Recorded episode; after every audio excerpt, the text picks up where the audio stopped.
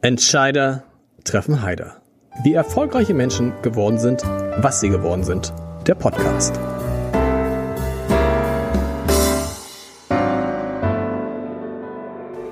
Herzlich willkommen. Mein Name ist Lars Heider und ich habe heute jemanden zu Gast, der behauptet, jetzt zu wissen, was die Menschen, also wir alle, in sechs bis zwölf Monaten mögen werden. Und das kann ich sagen, er ist kein Hellseher, sondern einer, der in der deutschen TV-Geschichte einen festen Platz hat und sei es nur, weil er den Weg frei gemacht hat für TV Total mit dem legendären Stefan Raab oder weil er der Erste war, der Big Brother ich glaube, ich muss mal gucken, überhaupt die Lizenz von Big Brother äh, äh, nach Europa geholt hat. Das klären wir gleich. Auf jeden Fall war er der Erste, der Big Brother nach Deutschland geholt hat. Äh, damals ähm, war das ein Format, was man sich in der Dimension heute eigentlich gar nicht mehr vorstellen kann. Es war wahnsinnig erfolgreich. Und so könnte man jetzt das, ich würde sagen, fast beliebig fortsetzen. Ich glaube, er war der erfolgreichste Programmchef von Pro7. Ähm, da, wie gesagt, da war er Programmdirektor. Er war der ehemalige Deutschlandchef von Endemol, hat also mit John de Mol ganz eng zusammengearbeitet. Und jetzt, das ist das Erstaunliche, ist er zurück, wenn man so sagen kann, in Hamburg und will Hamburg 1, dem Fernsehen, einen neuen Schwung geben. Und wer ist es? Natürlich Boris Brandt ist da. Lieber Boris, ich freue mich. Und Boris ist eigentlich, ist es Boris? Es ist mit Doppel, wieso wird dein Vorname mit Doppel-R geschrieben? Das ist eine Entscheidung meiner Großeltern gewesen. Deiner Großeltern? Meiner die haben, Großeltern? Die haben über deinen Namen entschieden. Jawohl, weil meine Eltern, also beziehungsweise mein Vater wollte mich, glaube ich, abtreiben, weil er noch sehr jung war. Und meine Großeltern haben gesagt, das kommt nicht in eine Tüte. Deswegen ja. ist es auch der Grund, warum ich äh, in Volksdorf ähm, in der Gussau 9 auf die Welt gekommen bin, mhm. weil meine Großeltern sich durchgesetzt haben. Und sie haben natürlich dann sich auch um die anderen Sachen gekümmert. Und meine Großmutter war wohl auf einem Friedhof in Ostfriesland. Und da stand ein Grabstein, da stand drauf Kapitän Boris mit zwei R fuhr zur See. Mhm. Und diesen Satz fand sie so, ja, den fand sie irgendwie so ähm, äh, schön und, und, und auch perspektivisch gut für das Enkelkind, dass sie gesagt hat, komm, der heißt jetzt Boris. Und da mein Opa zur gleichen Zeit gerade in New York war, ist mein zweiter Vorname York. Die, und dann, dann haben deine Eltern, das muss man ja sagen, ne, äh, äh, dein, dein, deine Eltern beide Schauspieler, dein Vater sehr, sehr, sehr bekannt, Volker Brandt. Wir sagen alle, ah ja, weiß man sofort, hat man sofort im Kopf, die Stimme hat man vor allem im Kopf, die Stimme unter anderem von Michael Douglas, einer der großen Synchronsprecher in Deutschland. Die wollten dich damals, haben die es auch mal so gesagt? Nee. Also ich, ich kenne die Geschichte nur von meinen Großeltern. Ja. Mit meinen Eltern habe ich darüber nie geredet, aber meine Mutter war 17 und war Tänzerin an der Staatsoper. Und mein Vater hat bei Gustav Gründgens ähm, Faust gespielt und war, glaube ich, 22 oder 23. Und ähm, ja, beide sahen toll aus. Beide hatten eine schöne Karriere vor sich. Und dann ist dieses Malheur passiert. Und ich war eben blöderweise das Malheur. Aber meine Großeltern haben sich durchgesetzt. Deswegen hatte ich auch, äh, solange sie gelebt haben, das beste Verhältnis in meinem Leben immer zu meinen Großeltern. Okay. Das, und zu den Eltern aber dann über die Zeit? Also ich bin mit 14 von zu Hause weg, weil ich diese ganze Umzieherei tatsächlich, also man als, als Schauspieler, Kind, reist man ständig durch die Gegend. Mein Vater hatte immer so zwischen drei und sechs Jahren Engagements an mhm. Theatern. Und ich habe das Pech gehabt, ähm, vielleicht auch im Nachhinein das Glück, dass ähm, wir in Berlin waren, Hochphase der antiautoritären Erziehung. Mhm. Ähm, Peter Piepenburg in der Schule mit zwölf Jahren saß und hat eine Zigarette angezündet und der Lehrer sprach, der Peter möchte uns hier ähm, nur provozieren. Wir lassen uns nicht provozieren. Peter, mach bitte das Fenster auf und setz dich ans Fenster. Und dann rauchte Peter Piepenburg seine Zigarette im Unterricht. So, das war mein Umfeld in Berlin. Und dann sind wir umgezogen in einen Vorort, von einem Vorort von Karlsruhe. Und äh, mein erster Schultag, weiß ich noch genau. Tag, ich bin Boris, war? Habe ich mich vorgestellt, ja. vernünftig. Und dann hat die Lehrerin gesagt, jetzt gehst du erst einmal raus und lernst gescheit Deutsch schwätzen, gell? Und dann bin ich hinausgegangen, habe erst einmal gescheit Deutsch schwätzen gelernt. Und da war meine Schulkarriere tatsächlich am Tag eins, also die haben mich da auch als Zigeunerkind bezeichnet und so war, an Tag eins war praktisch vorbei. Ich war dann noch ein Jahr in Ettlingen, Neuwiesen, Reben, da war das nämlich. Mhm. Und ähm, habe dann einen furchtbaren Streit mit meinen Eltern gehabt und so und bin abgehauen. Und meine Großeltern waren so nett, ähm, dass sie mir ein Internat in St. Peter-Ording bezahlt haben. Und dann war ich im Internat und dann war mein Leben wieder in Ordnung. Wie, das geht einfach so, man haut von zu Hause ab mit 14, die Erziehungsberechtigten sind die Eltern, die Eltern sagen, hast du sie noch alle? Und dann haben die Großeltern, also die Eltern, das sind die Großeltern, das ist die Eltern deines Vaters gewesen, meine, meine Mutter, Mutter, Meine Mutter. Und die haben dann deine Eltern überzeugt, pass auf, wir kümmern uns um den Jungen. Also ich bin, es war so, dass ich ähm, abgehauen bin. Ich habe mir von, von ähm, wie hieß er, weiß ich nicht mehr genau. Mark Hoffmann, glaube ich, von dem habe ich mir 100 Mark geliehen. Mhm. Der hatte gerade Geburtstag und hatte 100 Mark, die habe ich mir geliehen. Habe ich auch zurückgezahlt natürlich. Ähm, und bin mit diesem Geld ähm, und einer Seemannsjacke aus einem Armeeverkauf ähm, äh, bin ich in den Zug gegangen und bin schwarz mit der Bahn äh, nach Hamburg gefahren mhm. von äh, Karlsruhe, Bahnhof Karlsruhe und ähm, ja, dann war ich morgens in Hamburg um sechs, dann habe ich die U1 genommen, bin nach Volksdorf gefahren, bin an der Bahn entlang gegangen zur Gussau. Mhm. Und als ich dann angekommen bin, habe ich mich auf die Terrasse gesetzt und habe gewartet. Ähm, und ja, dann kam irgendwann, standen meine Großeltern auf und meine Großmutter kam auf die Terrasse und sagte, das haben wir uns schon gedacht, dass du hier bist. Und dann gab es erstmal einen schönen Kaffee, weil meine Großeltern durfte ich Kaffee trinken. Mhm. Und dann haben sie gesagt, aber pass auf, wir sind durch mit den Kindern. Du kannst nicht hier bei uns bleiben, du kannst auch nicht hier zur Schule gehen. Wie wär's denn mit dem Internat? Mhm. Und dann haben meine Großeltern meine Eltern angerufen, die haben gesagt, das kommt gar nicht in Frage. Dann habe ich gesagt, ich gehe nicht wieder zurück, da ist mein Leben zu Ende, ich mache das nicht. Mhm. Und dann haben meine Großeltern sich durchgesetzt und haben, dann bin ich nach, am, am nächsten Tag äh, musste ich zum Friseur, damit ich anständig aussehe. Dann ging es nach St. Peter-Ording und dann bin ich direkt da geblieben. Und wie hat sich das Verhältnis zu deinen Eltern dann in den Jahren danach entwickelt? Ja, das war schlecht und blieb schlecht okay. und wurde eigentlich auch schlechter. Und ich habe dann auch noch so immer so zwischendurch so kleine dramatische Episoden erlebt. Ähm, mit meinem Vater habe ich mich eigentlich so, als ich, naja, vor 20 Jahren vielleicht, so als ich 40 war oder so, da wurde es einfach deutlich besser und ich muss auch, also wenn ich jetzt einfach das zusammenfasse, bin mhm. ich meinen Eltern schon dankbar dafür, also meinem Vater, sagen wir so, meiner Mutter weniger. Meinem Vater bin ich dankbar dafür, dass alles so gelaufen ist, weil mir geht's ja gut. Mhm. Ähm, und ich habe im Prinzip meinen Weg gemacht und das hat auch viel damit zu tun, wo ich herkomme und wie mein Leben angefangen hat wahrscheinlich.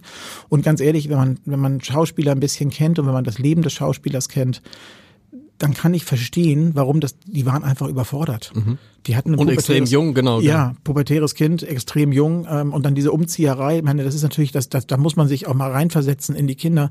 Wir haben in Deutschland leider kein einheitliches Schulsystem, das war auch das Problem. Mhm. Und ich war eigentlich immer irgendwie der Neue. In Berlin war es wirklich toll, weil wir da sechs Jahre waren. Das war eine schöne Zeit. Aber die anderen, also ich bin auch in Wien eingeschult, also eingeschult worden bin mhm. ich in Wien. Ich habe dann Schreiben gelernt mit Hackerl, das heißt im A, D äh, und so sind immer noch so Haken drin. Ja, okay. Habe ich direkt in Berlin für auf den Kopf bekommen, dass ich so Quatsch mache.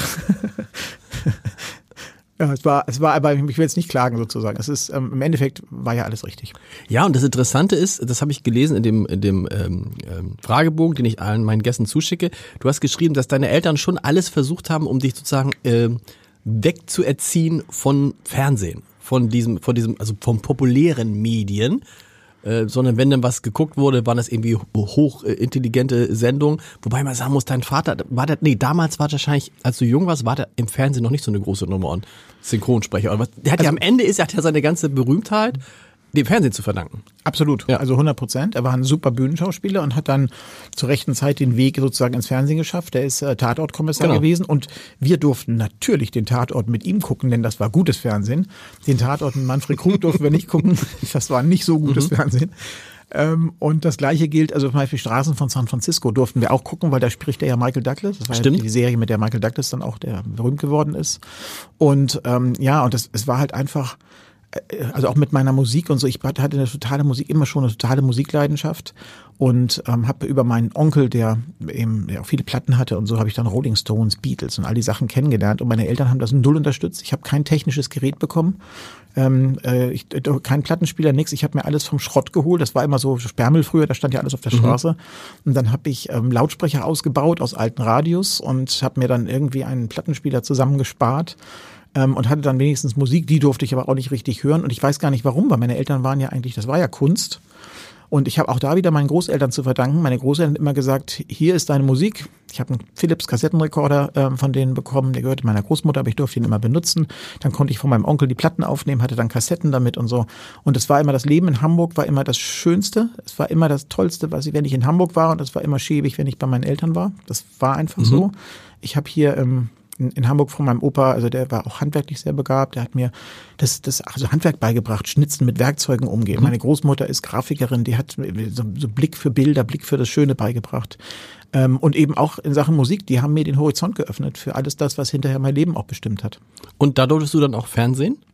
Da durfte ich auch Fernsehen, aber da habe ich gar kein Fernsehen Okay. geguckt, weil es mich interessierte. Da war Fernsehen auch mehr Lagerfeuer, also am laufenden Band mit Rudi Carell und sowas alles haben wir dann zusammen geguckt. Aber ich hatte da so viel zu tun. Das Leben war immer so toll in Hamburg. Also es war zum Beispiel auch, ähm, es gab, ich habe nie richtige Geschenke bekommen, also weder zum Geburtstag noch zu Weihnachten. Also Geschenke im Sinne von, wo sich Kinder drüber freuen.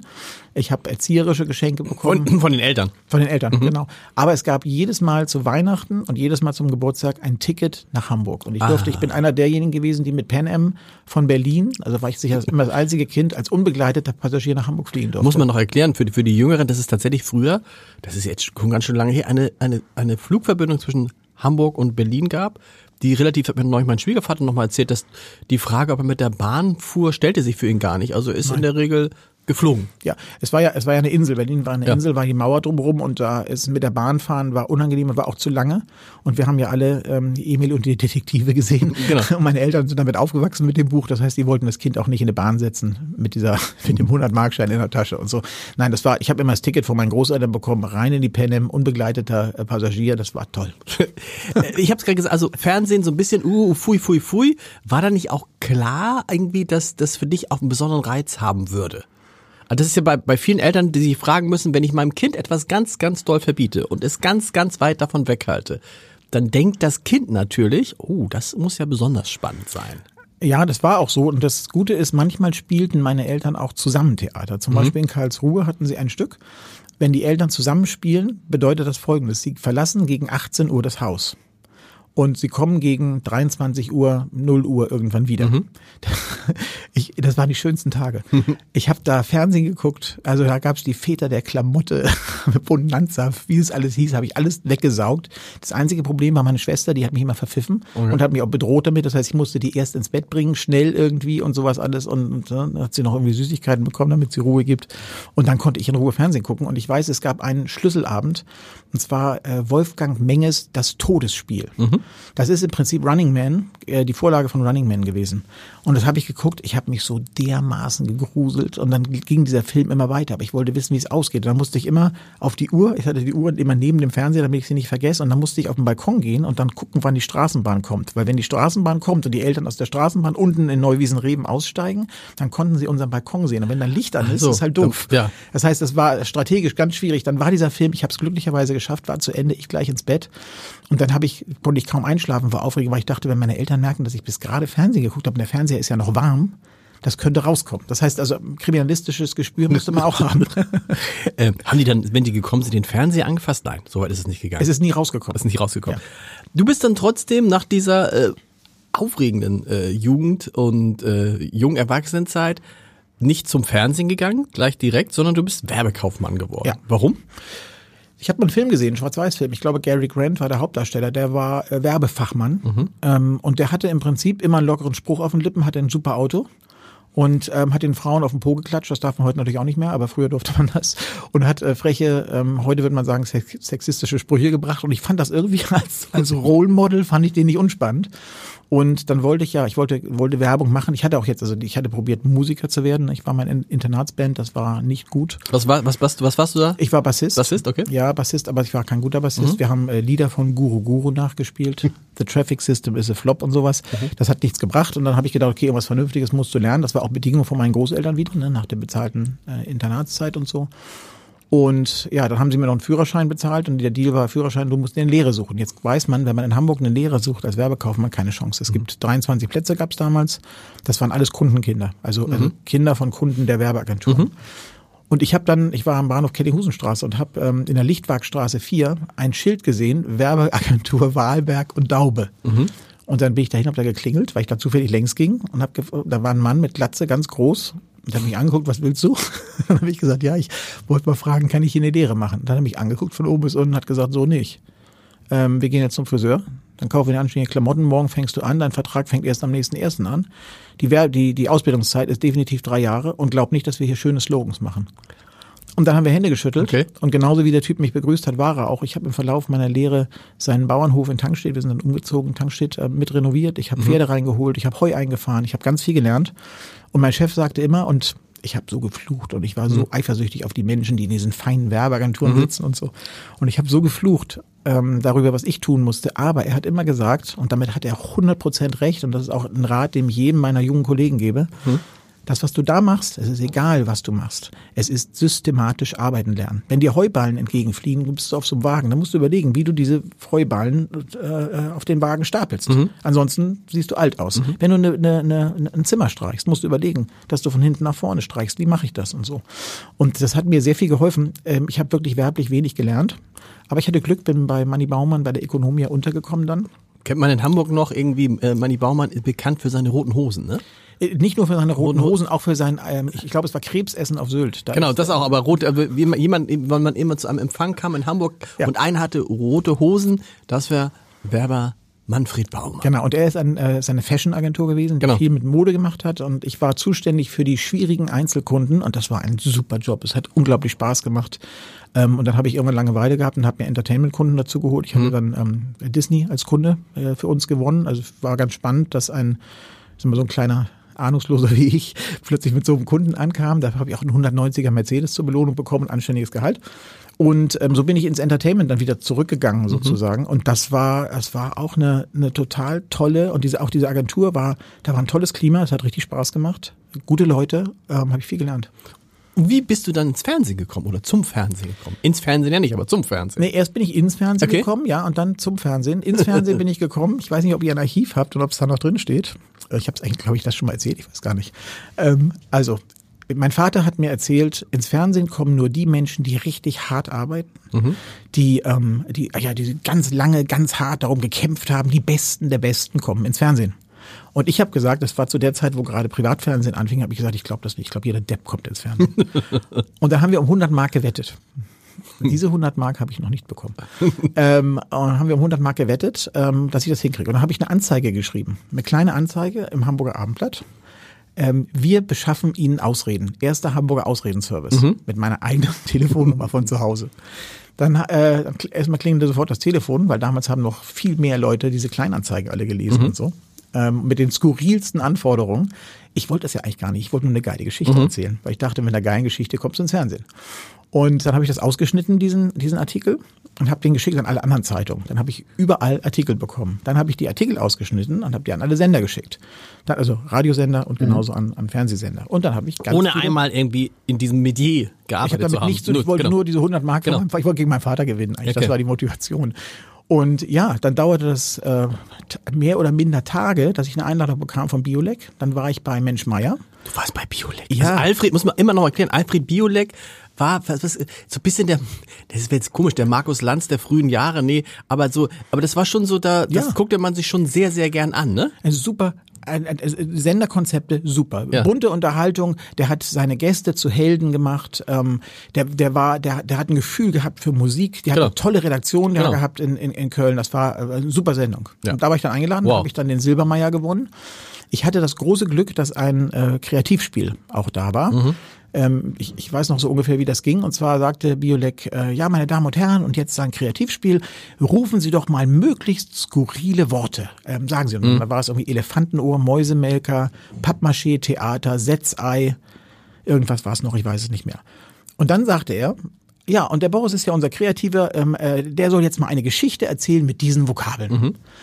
Und dann habe ich die Geschichte erzählt. Der Mäusemelker äh, traf den Mann mit dem Elefantenohr auf der Toilette vom Pappmaché-Theater. Selbiger legte gerade ein Setzei.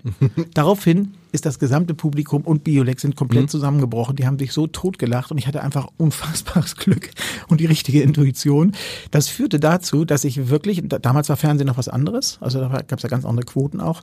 Ich kam hier in Hamburg an, die haben mich hier so dermaßen gefeiert. Ich, mhm. Der Taxifahrer hat mich umsonst gefahren, ich habe Essen umsonst bekommen in Restaurants. Die haben mich so gefeiert für drei Tage, danach mhm. haben wir uns natürlich auch vergessen. Ähm, aber das war, es war eine wilde Nummer. Da war ich sozusagen, habe ich das Fernsehen kennengelernt. Und danach hat sich das Privatfernsehen weiterentwickelt und ich hatte hatte einen Freund. Ich war da zu der Zeit beim Studio Schleswig-Holstein so beratend tätig und habe so ein bisschen Marketing und so gemacht. Und wir haben zusammen Drehbuch geschrieben. Eigentlich hat er es geschrieben, ehrlich mhm. gesagt, aber ich bin Werbekaufmann und ich weiß, wie man was verkauft. Und da ich ja ein bisschen so Fernsehmechaniken kenne und da ich mich mhm. ganz viel mit Bio auch unterhalten hatte und so, hatte ich so eine Ahnung, wie das gehen könnte. Und dann sind wir zu Pro7, haben dann ein Drehbuch verkauft. Mein Satz war, wir haben ein Drehbuch, das heißt das Finale. Es geht im Wesentlichen darum, dass äh, im Olympiastadion in Berlin 70.000 Leute sind, die gucken sich das Fußballfinale an, ja, dann kommen böse Gangster, machen das Stadion zu und sagen, sie sprengen alles in die Luft, wenn es keine Kohle gibt. Mhm. So einfache Geschichte eigentlich zugegebenermaßen. Aber ich habe ihnen gesagt, ihr habt keinen Sport, Mhm. ihr habt keinen Fußball. Jedes Jahr gibt es zwei, drei, vier spannende Finale und ihr habt das Programm dafür auf fiktionaler Seite. Mhm. Kaufen wir. so. Und das gleiche haben wir dann in, in Serie praktisch gemacht. Dann war ich Chef von, relativ schnell Chef von der Fiction-Abteilung von ProSieben. Ähm, Weil die dann- gesagt haben, der hat Lust, der hat gute Ideen und der kann sie gut verkaufen Genau. und der kann sie innerhalb von einer Minute erklären. Der, ja, der Dr. Kofler hat vor allen Dingen gesagt, ähm, der hat mich gefragt, sag mal, ihr macht ja jetzt zehn Filme im Jahr mit 13 Leuten, ne? Kann man das irgendwie anders machen? Ich gesagt, klar kann man das anders machen. Dann dürfen diese ganzen Menschen, die hier arbeiten, nicht mehr mit jedem Autoren lange über Bücher diskutieren. Sondern muss man sagen, ich habe die Geschichte verstanden, ich vertraue dem Produzenten, ich gebe dem Produzenten eine Chance und sage ihm am besten den Satz, pass auf, wenn du einen super Film machst, machst du gleich einen zweiten. Wenn nicht, dann eben nicht. Und ist das das, war das sozusagen das, die, der, die, die, der Beginn dieser Produktionsfirmen, die heute, wo es heute typisch ist, wo du sagst, ich beauftrage eine Produktionsfirma, die macht das Material, gibt es ab und fertig und man hat dazwischen jetzt nicht mehr viel. Genau, also Ja. dieses System, das Arbeiten sozusagen, habe ich da für Deutschland sozusagen, das, ist, das ist ein amerikanisches System, das ist jetzt nicht, was habe ich nicht erfunden, aber ich habe es auf jeden Fall hier eingeführt. Hubertus Meyer-Burkhardt ist zum Beispiel einer der Menschen gewesen, die hatte damals gerade eine Firma, Akzente Film gegründet und der hat drei Filme bei uns gedreht, für uns gedreht. Ähm, und ähm, das war noch vor seiner ganzen Talkshow-Zeit und sowas alles. Und bis heute, wenn wir uns treffen, ähm, das ist eine Erinnerung, die man nicht vergisst, weil es so, er hat mir Sachen versprochen, wo jeder gesagt hätte, nein, Klaus Löwitsch, also ein großer deutscher Schauspieler, der aber auch sehr schwierig war, Klaus Löwitsch, den, äh, ich krieg den in den Griff. Und alle haben gesagt, den kriegst du nie im Leben im Griff. Er hat ihn in den Griff gekriegt. Super Produzent. Also äh, wir haben da richtig gute Filme gehabt und dann hat der Kofler irgendwann zu mir gesagt, pass auf, was könnte man noch optimieren? Wir haben hier so einen Fonds von Leo Kirch und einen Medienfonds und wollen mehr Filme drehen. Was brauchst du denn, um mehr Filme zu drehen? Und da habe ich gesagt, ich brauche weniger Leute und ein anderes Konzept, nämlich nur nach Produzentenvertrauen und sowas alles. Und dann haben wir pff, 40, 46 Filme waren es, glaube ich, im Endeffekt gedreht pro Jahr mit der Hälfte der Leute, weil wir einfach uns konzentriert haben auf Geschichte verstehen, Produzenten aussuchen, Schauspieler ein bisschen mitreden, Regie ein bisschen mitreden, aber ansonsten laufen lassen. So. Du warst aber bei ProSieben eigentlich. Ich war bei ProSieben dann angestellt Erstmal fürs, fürs äh, sozusagen für, für, für den fiktionalen Bereich. Genau. Und dann bist du aber relativ, wie, wie schnell zum, habe ich das richtig gesagt, zum Programmdirektor hieß Also es ich auch bin bei.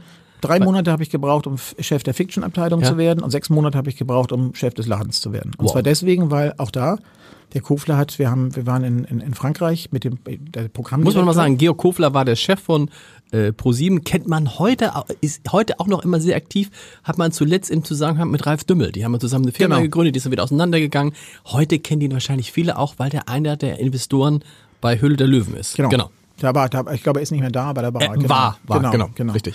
Und ähm, also der hat auf jeden Fall dann, ich war mit dem mit dem mit dem äh, Programmdirektor in, in in Cannes und dann hat er mich zusammengebrüllt und hat gesagt, ja du immer, du machst da direkt deine Geschäfte und drehst Filme so viele und so. Und habe ich ihm gesagt, pass auf, ich sehe das so, ich mache meine Arbeit, ne? Mhm. Und der einzige, der im Weg steht, bist du. Und da hat er also furchtbar gebrüllt und an auf der Korsett wurde sich da angeschrien Mhm. und so, ganz, ganz peinliche Nummer. Dann bin ich am nächsten Tag ähm, zu Kofler, also zurückgeflogen nach München zu Kofler und habe gesagt, pass auf, ich drehe dir 100 Filme, Mhm. immer alles, aber der Vogel nervt und der hat keine Ahnung, der will nur alles aufhalten, der will alles bestimmen und es geht ihm nicht um die Sache. Mein Ziel ist, deinen Fonds zu, zu guten Filmen zu machen und Mhm. das mache ich. Lass mich einfach arbeiten. Ich berichte direkt an dich, ich berichte an irgendjemand anders, aber an den, mit dem Typen arbeite ich nicht mehr. Mhm. Und da hat der Kofler gesagt, ja, könntest du Programmdirektor? Dann habe ich gesagt, klar.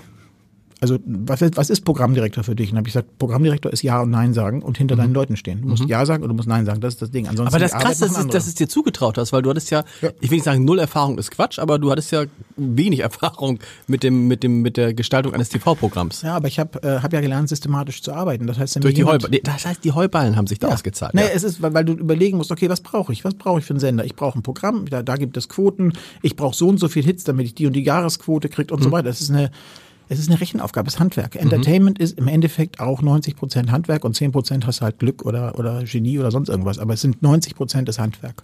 Und in deine Zeit sind dann tatsächlich zwei Dinge gefallen, die für immer, ich habe es vorhin erwähnt, in die Fernsehgeschichte eingehen. Da musst du mal erklären, was dein Anteil daran war, ob es nur Ja oder Nein war. TV Total Stefan Raab.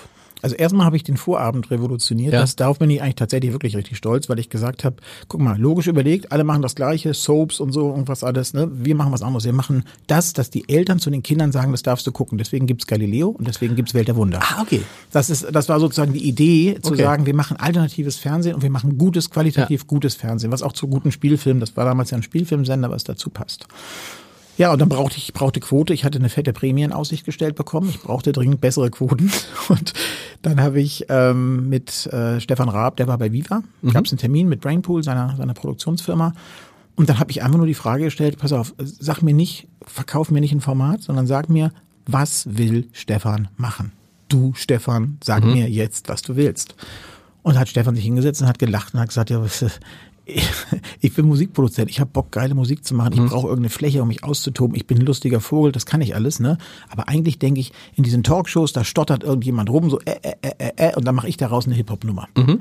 Und da habe ich gesagt, okay, und was ist das Backup? Weil wenn das jetzt nicht von Anfang an funktioniert und du hast ja nicht so viele Fans, Viva ist ein kleiner Sender und so, selbst wenn die alle kommen, ist das nicht gut für die Quote. Sagt er, ja, und dann machen wir folgendes. Das Backup ist, deswegen heißt die Sendung TV Total, Fernsehpannen, skurrile Fernsehpannen und skurrile Formate aus aller Welt. Und dann haben wir japanische Formate, wo Menschen Unterhosen Stimmt. angezündet ja, genau. werden und sowas alles gemacht als Backup. Ab Folge zwei gibt's das schon gar nicht mehr. Mhm. Ab Folge zwei ist es so, dass äh, Stefan schon angefangen hat, da Sachen, seine Sachen selber zu machen. Ich habe die 360.000 Mark gegeben. Ich habe denen vertraut. Ich habe ein gutes Gespräch geführt und habe mich auch bemüht und habe dann zu den Beteiligten auch vom Sender gesagt, lass sie machen. Mhm. Und das dadurch ist TV total entstanden.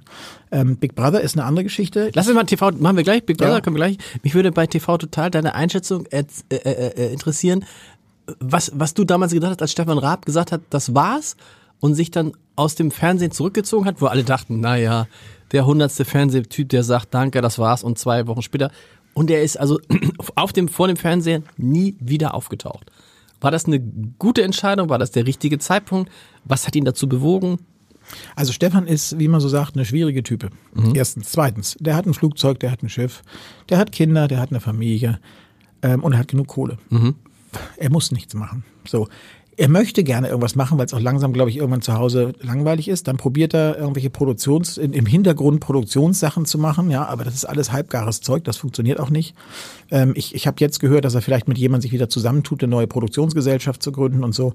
Ich wünsche denen von ganzem Herzen, dass ihnen ein Format einfällt, dass sie dass er einmal noch dasteht als jemand, der auch als Produzent Erfolg hat. Mhm heute ist Stefan Raab das, was Stefan Raab ist, TV Total. Und das mhm. ist super so. Und da kann man auch einfach, wie Harald Schmidt. Ich habe neulich mit Harald Schmidt gesprochen und mhm. habe gesagt, wollen wir zusammen was machen? Bei Hamburg 1 tatsächlich, mhm. okay. äh, weil er sonst nichts macht. Und hat er gesagt, nee, weißt du, weil alle vergleichen mich mit dem, was ich mal gemacht habe. Mhm. Und egal, was ich mache, es wird mhm. immer damit verglichen und das kann nicht besser werden. Das war seine Zeit und mhm. das war richtig. Das bei Stefan genau das Gleiche. Ist mit, gilt das auch für Harpe Kerkeling? Habe Kerkeling, ich will ihm nicht Unrecht tun, mhm. aber ähm, ich glaube, er ist sich selber ganz viel im Weg. Ähm, ich glaube auch, dass diese ganzen Haltungsthemen und die Political Correctness und sowas alles seiner künstlerischen Tätigkeit extrem im Weg ist. Und wenn sich jemand, ein Künstler, Gedanken macht darüber, ob er Sachen, die er vor zehn Jahren gemacht hat oder vor 20 Jahren, ob er sich dafür heute schämen muss, ist er auf dem falschen Weg, finde ich. Das ist tatsächlich, wenn man sich heute Hort Schlemmer anguckt, das ist natürlich sexistisch und sonst was alles gewesen, ja. aber es äh, war damals, also es war nicht böse. Das ist Null. ja, das ist ja, also, glaube ich, Habe Kerkeling kann man ja nicht vorwerfen, irgendwie böse gewesen zu sein. Ich habe einen, ich hab einen Freund, ne, Kay mhm. Ray, Comedian. Mhm. Der ist der einzige, den ich kenne. Es gibt einige andere auch, aber den ich gut kenne. Der einzige Comedian, der in der ganzen Corona-Zeit und so immer gerade geblieben ist. Der mhm. macht Witze über alles und jeden. Und der hat selbst ganz viele Fans, die zum Beispiel behindert sind und die sagen, wenn der keine Behindertenwitze macht, werden wir ausge ausgegrenzt. Mhm. Der hat farbige Freunde, türkische Freunde. Er macht Witze über Farbige, er macht Witze über Türken. Das darf man alles. Weil, wenn man im Herzen rein ist, wenn man tatsächlich kein Rassist ist, wenn man nichts Böses gegen Menschen will, wenn man im Herzen rein ist, dann darf man alles, dann darf man über alles lachen und man darf auch Spaß machen und es hat keiner hat das Recht, einem selber das immer vorzuwerfen. Mhm. Ich, diese Menschen, die, die uns heute probieren, in eine Richtung zu bringen und die die Welt besser machen und so, die haben keine Lebenserfahrung, die haben keine, die haben eine Ideologie dahinter, aber sie haben kein Herz für, für, den, für Horst Schlemmer ist ein schönes Beispiel. Das ist eine brillante Figur. Eine mhm. brillante, eine Fantasiefigur, eine brillante Figur. Und, und dafür muss man sich nicht schämen. Im Gegenteil, die Menschen lieben das. Und das Größte, was du tun kannst, und vor allem gerade in so Zeiten wie jetzt, wo es gesellschaftlich und, und politisch echt schwierig ist, da brauchen die Menschen Inseln des Lachens, ja. Inseln des, der Leichtigkeit. Und genau das findest du mit so jemand wie Horst Schlemmer. Jürgen Milski, Slutko, wir kommen zu Big Brother. Das muss man erklären für Menschen, die heute, äh, äh wie, so ein bisschen so der Erklärbär heute, aber Big Brother, die erste Folge von Big Brother, das war ein Fernsehereignis sondergleichen. Ich habe gesagt, Jürgen und Slutko, das waren zwei der Hauptprotagonisten, aber alle, die da waren, ja, bis hin, die eine ist dann, ist dann im Playboy gewesen, äh, wie heißt nochmal, der sich dann vom, vom Kreuzfahrtschiff gestürzt hat? Nee, das war DSDS. Das war DSDS. Sorry, jetzt klingt auch schon durcheinander. So, aber Jürgen und Slatko haben dann auch Nummer eins Hits gemacht und so weiter und so weiter. Das war ein riesiges Fernsehexperiment, nicht zu vergleichen mit heute.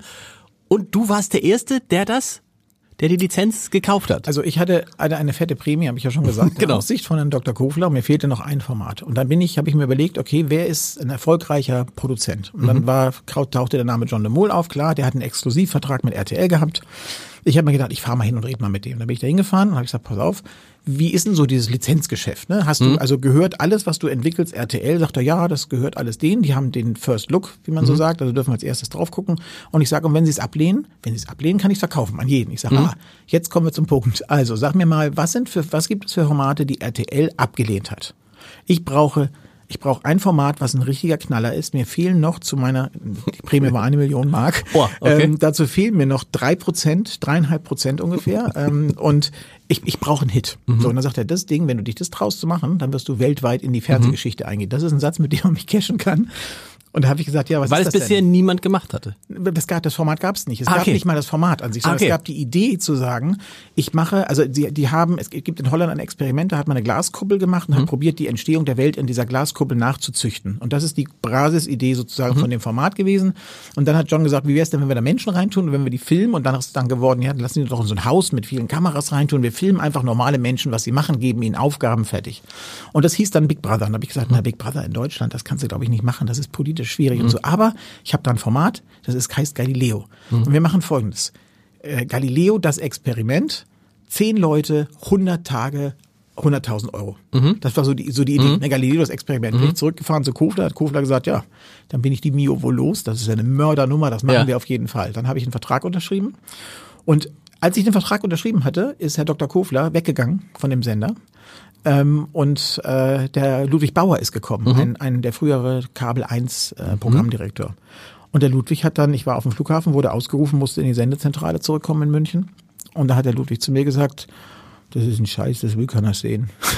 Und dann habe ich gesagt, naja, ich bin Programmdirektor, ich habe da eine Prämie in Aussicht gestellt bekommen, ne, steht auch in meinem Vertrag. Ich mache das Ding. Er sagt, das machst du nicht. Sag Ich, doch, ich bin der Programmdirektor. Ja, aber ich bin hier Vorstand. Das ist mir egal. Ich bin Programmdirektor und ich habe eine Aufgabe und die erfülle ich. Oder du musst mich entlassen. Dann sagt er, pass auf, ich mache folgendes. Ich gebe dir die Hälfte von der Prämie und du gehst morgen. Und dann hat er mich entlassen. Also an demselben Tag, dann habe ich die Hälfte der Prämie bekommen, bin ich zum Autohändler gegangen um die Ecke, da war so ein Jaguar-Händler, ich habe ein Auto gekauft aus Frust und da war ich meinen Job los. Aber die gute Nachricht war, ich habe dann John angerufen und gesagt, John, du wirst nicht glauben, was eben passiert ist. Sagt er, weißt du was, ist völlig egal. Weil ich habe deinen Vertrag genommen und habe den in ganz Europa rumgeschickt. Ich habe es an acht Länder verkauft. Okay. Ähm, und damit war's das. Ja. Und dann hat, äh, dann habe ich gesagt, und was mache ich jetzt beruflich und so? Und er sagte, naja, du kommst zu mir. In Deutschland haben wir ein Team sitzen, aber das soll sowieso umstrukturiert werden. Ich rufe dich wieder an. Und wenn man aus heutiger Sicht sowas, ne, ich rufe dich wieder an. So, Ja. Ich habe dann war dann noch kurz bei Senatorfilm, habe da Freunden geholfen, ein bisschen was äh, aufzubauen im Bereich Multimedia und so. Und dann klingelte irgendwann das Telefon nach ein paar Monaten und John sagt, okay, kannst nach Köln gehen. Wer hat dann eigentlich Big Brother gemacht? Das war nämlich gar nicht Pro7, ne? Das nee, das dann, war der RTL 2. Das war der RTL 2. Genau, ne? RTL 2 hat das dann gekauft, weil ja die ganze Rest der Welt das schon gekauft Genau. hatte. Das heißt, die haben dann einfach nur mitgezogen und ähm, danach hat sogar äh, die, die, die zweite Staffel hat sogar RTL mitgemacht. Hast du dann auf Andy Moore Seite noch mit Big Brother was zu tun gehabt? Ja, ich Ja. bin, also ich bin ja dann, also ich bin dann nach, nach ähm, sechs, acht Monate oder sowas alles später, hat er mich dann angerufen, war ich Chef von Endemol Deutschland. Da war gerade die erste Staffel war durch. Ähm, ich weiß gar nicht, ob die zweite auch schon durch war. Und dann gab es keinen Auftrag für die dritte Staffel und dann habe ich die dritte Staffel wieder an den Start gebracht. Und dann haben wir auch dieses eine, das ganze Jahr zum Beispiel gemacht und solche Sachen, wie das sehr erfolgreich war. Und da war ich, ich war neun Jahre bei Endemol dann. Interessant ist ja, das gibt es noch. Und man, wenn man sich das Fernsehen anguckt, gerade im, im, im, im privaten Bereich, stellt man fest, boah, da gibt's ganz viele Sachen. Also Tutti Frutti, das war so eine Show, wo, wo Frauen letztendlich am Ende da so halb nackt standen. Das Ja. gibt's nicht mehr. Ja, aber viele andere Dinge werden recycelt. Und da fragt man sich so äh, äh, als als Fernsehzuschauer, warum? Weil es einfach, weil es einfach schlicht, weil es gut läuft, oder weil den, weil es solche Leute wie dich nicht mehr gibt, denen neue Sachen einfallen. Also es gibt die Leute und ich ähm, muss, muss mal einfach sagen, ich weiß nicht, ich hoffe, jeder, der hier zuhört, kennt, wer stiehlt mir die Show. Wer stiehlt mir die Show läuft auf Pro7 immer am Sonntag. Super Programmierung, by the way, weil das nämlich wirklich Familienfernsehen ist. Eine großartige Showidee mit großartiger Redaktion, die besten äh, Aufgaben, die die Kandidaten da erfüllen müssen, die ich jemals gesehen habe. Das ist wirklich grandioses Fernsehen und das zeigt, das gibt es. Aber das gibt es eben nur dann, wenn es Freiheit zur Entwicklung gibt. Und, und Florida äh, TV, Das, ist, das ist alles, ist alles mit, wir reden über äh, Joko Winterscheid und Genau. Klaas Häufer Umlauf. Irgendwie hat man das Gefühl, alles, was irgendwie halbwegs witzig, originell, besonders ist, kommt aus diesem Umkreis. Ja, nein, das ist also für mich nicht so, sondern für, ich fand eigentlich Joko und Klaas, ich finde die völlig daneben. Ich finde die Sendung langweilig, weil immer über Grenzen gehen. Nur Ja. damit zu spielen, dass jemand Angst vor was hat, finde ich langweilig. Das liegt aber an mir. Mhm. Das ist, dass es Leute angucken, gar keine Frage. Dass die erfolgreich sind, gar keine Frage. Und auch jeden Erfolg gegönnt. Für mich ist es langweilig, äh, sich zu sagen, wer traut sich, sich die Lippen zuzunähen oder aus dem Flugzeug zu Mhm. springen oder so. Ich finde das einfach langweilig. Und ich finde es auch ein bisschen billig, ehrlich gesagt. Mhm. Aber Florida TV hat trotzdem Wer steht mir die Show entwickelt und das ist ein Beispiel und auch mit Joko und ich feiere ihn auch als Moderator. Mhm. Das ist ein super Format. Das gibt es, das, das gibt es. Es ist möglich, nur wenn, wenn alle nur den sicheren Weg gehen und man sieht das jetzt am Big Brother zum Beispiel, das ist handwerklich wirklich traurig gemacht. Mhm.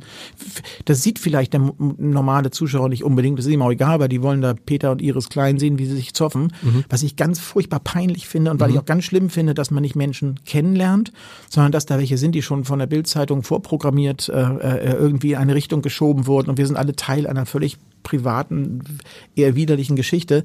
Das finde ich ganz schlimm. Das ist für mich kein Fernsehen. Aber ansonsten gilt im Fernsehen, gerade im öffentlich-rechtlichen äh, Fernsehen, staunt man und denkt so, Maybrit Illner, die ist schon ganz schön lange da. Markus Lanz, Ja. der ist schon ganz schön Ja. lange. Anne Will geht weg, uh, so, also da, man hat das Gefühl, da kommt gar nichts. Und wenn da mal was Neues kommt, dann äh, sehr dosiert, weil einfach es so schwer ist, Fernsehgesichter aufzubauen. Und wenn man eins hat, dann hält man daran fest, bis das Fernsehgesicht sagt, so wie Harald Schmidt ist gut. Ja, es ist, liegt vor allem an was anderem. Es liegt daran, dass früher war es so, also ich will jetzt nicht sagen, ne, bloß nicht in die Schiene kommen, früher war alles besser, aber früher wurde Fernsehen so gemacht. Einer hat eine geile Idee und der andere hat die Möglichkeit, diese Idee umzusetzen. Zwei Menschen. Die schütteln die Hand und sagen, weißt du was, wir ziehen das Ding durch. Und dann ziehst du das Ding durch. Dann bist du dir vorher, hast du sauber gearbeitet, systematisch gearbeitet, weißt, was es kostet, weißt, was du zu tun hast, hast die Aufgaben verteilt, hast die entsprechenden, wenn du Darsteller brauchst, die entsprechenden Darsteller, Regie, das hast du alles irgendwie geklärt und dann schüttelst du eigentlich Hand und sagst, wir machen das jetzt, wir ziehen das durch. Heute ist es so, wenn du heute mit jemandem sprichst beim, beim Sender, dann antwortet der dir nicht als derjenige, der vor dir sitzt, sondern er antwortet dir so, weil er, also al- als wäre er der Chef von deinem Chef. Weil alle denken immer, sie müssten sozusagen alles tun, damit der Chef von ihrem Chef zufrieden ist. Weil sie wollen ja auch gerne ihr Chef, ihr eigener Chef werden, sozusagen. So, und das führt dazu, dass alle die Hosen voll haben, dass alle in der Gegend rumspekulieren, was man irgendwie machen könnte und dass keiner mehr, und, und ganz ehrlich, Entertainment ist Diktatur. Da geht es darum, dass einer da ist, der sagt, das machen wir jetzt. Okay, ja. John de Mol ist ein Diktator. Ja. Im, im, Im positiven Sinne. Der übernimmt die Verantwortung, der zahlt den ganzen Krempel. Wir haben jetzt mal zum Beispiel Wer wird Millionär, habe ich neun Jahre produziert. Das, dieses Format gibt es nur deswegen, weil John de Mol die ersten vier Folgen persönlich bezahlt hat, weil Mhm. RTL hat nicht dran geglaubt. Und Herr Jauch hat auch nicht dran geglaubt. Und ähm, John hat gesagt, doch, ich glaube daran, das wird was werden, wir machen das, ich zahle das. Mhm. Und dann haben sie eine Vereinbarung getroffen, ähm, die ersten vier Folgen müssen so und so gut laufen, dann geht's weiter. Diese Vereinbarung ist der Grund, warum Endemol, warum es Endemol eigentlich noch so erfolgreich gibt, weil heute noch verdienen die sich dumm und dusselig Das ist so ein bisschen immer die. Frage, dass man manchmal abwarten muss. Er hat mal, ich hatte mal in diesem Podcast Klaus-Peter Wolf hier zu Gast, ich weiß nicht, ob du den kennst, Ostfriesen, die Ostfriesen-Krimis, Ostfriesenkiller, Ostfriesen. Der Autor, ne? Der Autor, Ja, genau. so. Und der hat gesagt, ja, die ersten fünf Romane war schwierig, hat sich quasi Mhm. gar nicht verkauft. Ich war froh, wenn ich bei einer Lesung sieben, acht Leute hatte. Und ich habe immer gezittert in diesen fünf Jahren, wenn die jetzt aufhören. Der sechste ist dann eingeschlagen. Und heute ist jedes Buch von dem Spiegel Bestsellerliste, die erste Auflage ist immer um die 300.000. Also man muss da ein bisschen Geduld haben. Geduld haben die Hamburger ja auch mit Hamburg 1 gehabt. Den Sender gibt's schon richtig, richtig, richtig, richtig lange. Ich weiß gar nicht wie lange, über 25 Jahre Ja. oder so. Genau. So, und jetzt natürlich die Frage, Boris Brandt. Als ich das hörte, Boris Brandt kommt zu Hamburg 1, das ist ja so ein bisschen wie Cristiano Ronaldo kommt zum HSV. Ja, kommt, kommt der eigentlich? Das ist, glaube ich, aktuell nicht geplant. Ist es Hamburg? Ist es was? Ist es einfach, weil du gar nicht dich darum scherst, sondern sagst, ich habe Bock auf die auf die Aufgabe? Wie wie wie sind Hamburg 1 und du zusammengekommen? Also zwei Gründe. Ähm, einmal der, der, ist immer so, der philosophische Hintergrund. Da kommen wir dann zu dem, was du am Anfang gesagt hast, dass ich weiß äh, oder glaube zu wissen, was im halben Jahr die Leute gerne mögen. Ähm, der Grund, warum ich das unbedingt machen möchte, ist, dass ich, ähm, dass es ein Handwerk ist und dass ich Handwerk gut kann. Ich kann nicht garantieren, dass was erfolgreich ist, aber ich weiß, wie Handwerk funktioniert. Das Handwerk in diesem Fall hat folgenden Hintergrund. Ähm, in politisch und gesellschaftlich schwierigen Zeiten brauchen die Menschen suchen die Menschen nach ähm, einem Zuhause, nach einer Herde, wo sie hingehören, was ihnen gefällt. Das ist immer schwieriger heute, weil ähm, die, die Gesellschaft, also jetzt inzwischen sogar ja auch durch Corona und Flüchtlinge und Klima, ist ja sogar Familien sind gespalten. Mhm. Überall, alles ist gespalten, mhm. alles ist aufgeregt, Hysterie. Es ist, Twitter ist für mich das Schlimmste, was es gibt, weil Geschwindigkeit wichtiger ist als Wahrheit und, und, und, und Journalismus. Es gibt einen schönen Satz dazu, irgendwie, wir, wir leben in einer Zeit, in der das Verbindende immer mehr in den Hintergrund tritt und das Trennende auf einmal wieder dominant ist. Genau, richtig. Also das, und, und der Mensch ist aber gar nicht so gebaut. Die mhm. Menschen mhm. suchen ihre Herde. Und mhm. was passiert in schwierigen Zeiten? Das kann man nachgucken, wenn man Bücher liest, ähm, Erster Weltkrieg, Zweiter Weltkrieg, die Phasen davor und so. Das, und auch nicht nur, nicht nur Deutschland, sondern auch international ist immer das Gleiche. Je schlimmer und unsicher die Zeiten werden, je mehr Politiker versagen, je mehr es, äh, man denen nicht mehr glaubt, desto mehr konzentrieren sich die Menschen wieder auf ihr engstes Umfeld. Das mhm. erste enge Umfeld ist deine Familie. Mhm. Heute schon schwierig genug tatsächlich, weil heute gibt es diese Großfamilien nicht mehr. Das zweite Umfeld ist du und deine Nachbarn. Das dritte Umfeld ist schon meine Stadt. Mhm. Und ich glaube, dass die, die, und das macht ihr ja auch beim mhm. Abendblatt, muss man sagen, ihr kümmert euch um die Stadt. Und ich finde das total wichtig, gerade in schwierigen Zeiten der Stadt eine Heimat zu geben, der mhm. Stadt eine Stimme zu geben, sich im Sinne der Stadt einzusetzen. So, das ist für mich der eine Grund, warum ich glaube, dass ein Lokalsender in einer Stadt wie Hamburg absolut Sinn macht. Der zweite Grund ist, dass ich ähm, ein, ähm, also der, der, der Besitzer dieses Senders, mhm. der die gekauft hat nach der, nach der Insolvenz, ist jemand, der hat auch TV Berlin und BB Family, das mhm. sind äh, ein Lokalsender in Berlin und Lokalsender mhm. in Baden-Württemberg. Und das ist einfach ein feiner Kerl. Mhm. Der hat der hat die Arbeitsplätze da erhalten. Der hat, geht selber persönlich, in persönlichen Geld ins persönliche Risiko. Und er hat mir, also wir haben eine Abmachung und die Abmachung ist, ähm, mach mal. Mhm. Und äh, das für mich ist es so, wir brauchen erstmal, wir müssen erstmal zeigen, dass es wieder Programm gibt. Das heißt, wir haben jetzt vor sechs Wochen wieder angefangen mit dem Frühcafé. Mhm. Wir haben, aber das Frühcafé ist zwei Stunden Nachricht und eine Stunde Moin Moin. Da sitze ich selber mit meinem Kollegen da, weil ich Doppelmoderation immer mhm. geiler finde als alleine. Da machen wir ein bisschen Quatsch. Wir machen einfach, wir bringen Leichtigkeit unter das Volk. Mhm. Und das kannst du nicht nur im, im Fernsehen gucken, das kannst du auch über, über ähm, YouTube zum Beispiel gucken, also wenn man unterwegs ist oder so. Das hat keinen großen Anspruch. Das ist auch kein brillantes Fernsehen. Aber das sind zwei Jungs, die sich unterhalten, also Jungs, hm. bisschen ältere Jungs, hm. die sich aber wie, wie Jungs benehmen und die sich unterhalten, sich über manches lustig machen, manche aktuelle Sachen aufnehmen und einfach ehrlich gesagt Spaß verbreiten. Mhm. Und das Größte, was wir machen können, das gilt für, für, für euch ja genauso wie für uns, so ein bisschen dieses Informat also zu informieren, was in der Stadt passiert und gleichzeitig aber auch zu sagen, für Ablenkung zu sorgen, mhm. Sachen zu machen, die anders sind. Mhm. Und ähm, das ist der Grund, warum ich gesagt habe, ich will das unbedingt gerne versuchen. Und ich habe da ein tolles Team, ich habe da wunderbare, motivierte Mitarbeiter. Ich habe, ähm, äh, die haben auch eine harte Zeit hinter sich. Also ne, es gab, glaube ich, ein Jahr lang gab es das Live-Fernsehen da gar nicht mehr und so. Das muss man jetzt alles aufbauen. Ich bin total angewiesen auch auf die Hamburger Wirtschaft, auf die Unterstützung der Hamburger Wirtschaft, auf das Vertrauen der Hamburger Wirtschaft. Und ich habe große Hoffnung, dass sie alle wieder zu uns kommen und zumindest das tun, was sie vorher auch schon gemacht haben, als der Sender, ähm, bevor der Sender insolvent geworden ist. Äh, äh welche Rolle spielt Hamburg? Ich habe mich die ganze Zeit jetzt gefragt, wo du überall warst. Du hast in der Zeit ja nicht in Hamburg gelebt. Mhm. Nee, also das, also das heißt, du hast lebst jetzt erst wieder in Hamburg nach, oder hast du überhaupt jemals schon doch, na klar, du hast in der Zeit als Werbekaufmann natürlich in Hamburg gelebt, aber genau. danach ging's dann. Danach war ich überall und unterwegs. Ich habe in Frankfurt, also ich habe bei 20th Century Fox gearbeitet in Frankfurt, ich habe in München dann bei ProSieben, mhm. ich war dann in Köln lange Jahre und so. Ich habe aber immer meiner Frau und ich bin ihr, bin ihr so dankbar, dass sie das mitmacht, den Quatsch. Ich habe immer gesagt, seit wir uns kennen, habe ich gesagt, pass auf, mit 50 will ich wieder zurück in meine Heimat. Ich will in mein okay. Zuhause wieder zurück. So. Und ich wollte eigentlich das Haus meiner Großeltern kaufen. Für mich war das so, ah. dass ich immer gedacht habe, ich will dieses Haus nochmal haben in der Gussau 9. Und dann bin ich mhm. da hingefahren, habe gesagt, könnt ihr mir das Haus verkaufen? Dann haben die gesagt, nee. Und dann haben sie auch einen völlig irrsinnigen, also außer wenn sie, und dann haben sie einen mhm. völlig irrsinnigen Preis genannt. Das war also nichts. Also habe ich gesagt, ich will wenigstens möglichst nah dran. Das heißt, für mich, du bist nach Volksdorf gezogen. Ja, und dann bin ich nach, also eine, wir sind, Wie wir haben es nicht geschafft. Es sind, ja. äh, es sind 300 Meter zwischen uns und Volksdorf. Okay. Wir, wir haben es nicht ganz hoch geschafft, aber wir haben ein schönes Haus gefunden. Ich bin mit 50 tatsächlich, ich habe es immer gesagt, also schon als ich 30 war, habe ich gesagt, mit 50 gehe ich zurück nach Hamburg. Und das Wie alt bist du jetzt? Jetzt bin ich 62. So, also okay, also, also seit zwölf Jahren wieder wieder ja. in Hamburg und lustig da ich habe ja dazwischen, das muss man sagen, ich bin mhm. hier angekommen und dann klingelt das Telefon tatsächlich am fünften Tag, als ich wieder in mhm. Hamburg war. Und da war ein Headhunter dran und der sagte, ja, kannst du dir vorstellen, hier, ähm, äh, äh kennst du AIDA? Ich sage, nee, was ist das? Ja, das ist so eine Kreuzfahrtlinie. Da sag ich, ah, okay. Kannst du dir vorstellen, das Entertainment da zu machen? Ich sag, bestimmt nicht. Also für alte Leute singen, klatschen, ja. tanzen, das ist nicht meine Welt. Ne? Und hast es dann aber auch lange gemacht. Ja, ne? der hat dann, hat dann gesagt zu mir, ich soll mir das angucken. Habe ich mir das angeguckt, fand das super. Und dann wurde die Aufgabe gestellt. Ja. Und dann war die Aufgabe war, wir müssen es irgendwie hinkriegen, mehr Erfolg zu haben, bessere Programme zu machen, abwechslungsreicher zu sein für die Hälfte des Geldes. Mhm.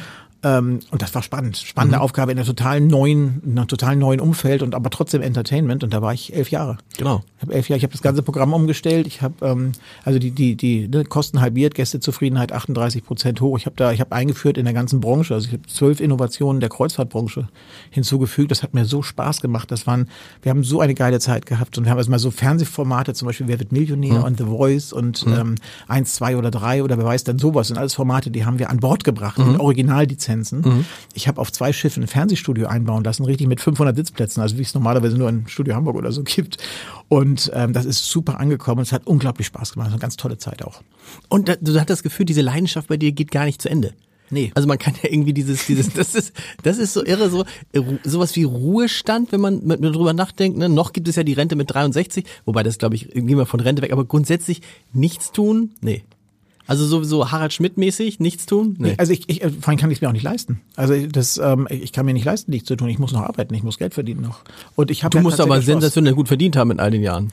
Ich habe sensationell gut verdient, aber ich habe auch äh, Sensationell zwei, gut gelebt? Zwei, ja, sensationell gut gelebt, zwei Scheidungen und so. Okay. Also man kann sein Geld schon durchbringen, ehrlich gesagt. Okay. Und ich habe natürlich, also das Haus ist fast abgezahlt. Das ist jetzt nicht so, dass ich jetzt am, am Hungertuch neige, nage oder so. Aber es ist schon so, dass ich noch arbeiten muss und auch möchte. Und ich glaube, ich gehöre zu diesen Menschen, die, wenn sie nichts mehr zu tun haben, dann auch schnell alt werden. Also mein Vater zum Beispiel, der ist ähm, heute, ich glaube, er ist 86 jetzt. Ne?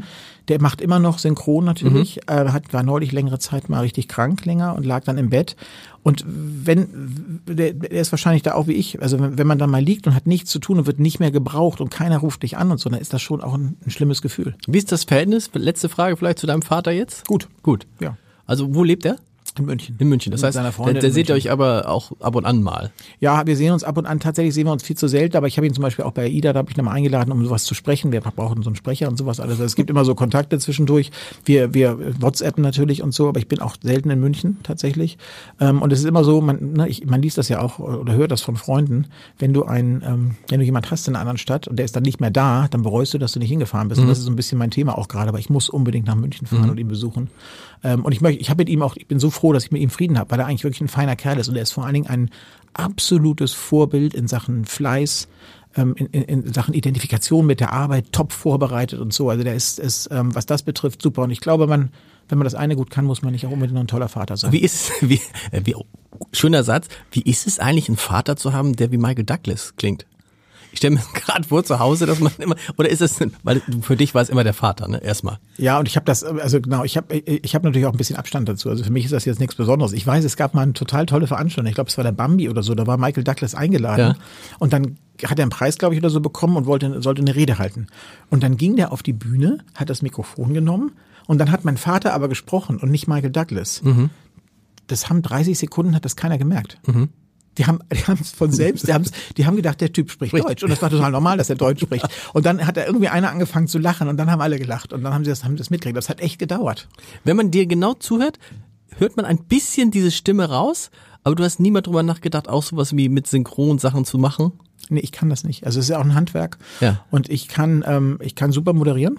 Also ich kann tatsächlich gut moderieren. Ich kann, wenn du, wenn jetzt jemand sagt, hier ist eine, eine Show, das sind deine Karten, das musst du machen, moderiere, Ja. mache ich. Ja. Aber erstens, ich mache es nicht, wie es auf dem Zettel steht, Hm. weil ich bin undiszipliniert, was das angeht. Und zweitens, ich kann es nicht zweimal. Und das ist eine Voraussetzung für gutes Fernsehen zum Beispiel und gut moderieren, ist ja, dass du Sachen auch zweimal machen kannst, in der gleichen Qualität. Das kann ich nicht. Ich kann es einmal und dann mache ich es auch gut. Aber wenn das dann, wenn ich irgendwas falsch sage oder so, ich habe jetzt hier äh, elf Jahre lang so ein, so ein Magazin für AIDA gemacht. Ne? Wir haben, also wenn wir, wir haben es in der Regel, haben wir es in der Mittagspause am Donnerstag haben wir ähm, 15, 20 Minuten Fernsehen gemacht. So, da habe ich zwischendurch so Berichte angesagt und so. Da hatte ich immer so einen Satz, den ich sagen musste, den durfte ich mir raussuchen in der Regel. Ich habe es dann irgendwie angekündigt, wie es ging. Wenn einmal ein Haker dabei war und es irgendwie um, darum ging, drei Fakten in einen Satz zu bringen, ja, Katastrophe. Sechs, sieben, acht, neun, zehn Versuche. Alle sind nervös geworden und so. Das kann ich nicht und deswegen bin ich nicht gut vor der Kamera. Ich gehöre da auch nicht unbedingt hin. Dafür bist du ein großartiger Geschichtenerzähler. Boris, du musst noch mal wiederkommen nächstes Jahr. Es gibt viel zu erzählen. Erstmal sage ich für heute Dankeschön. Ich danke herzlich für die Einladung.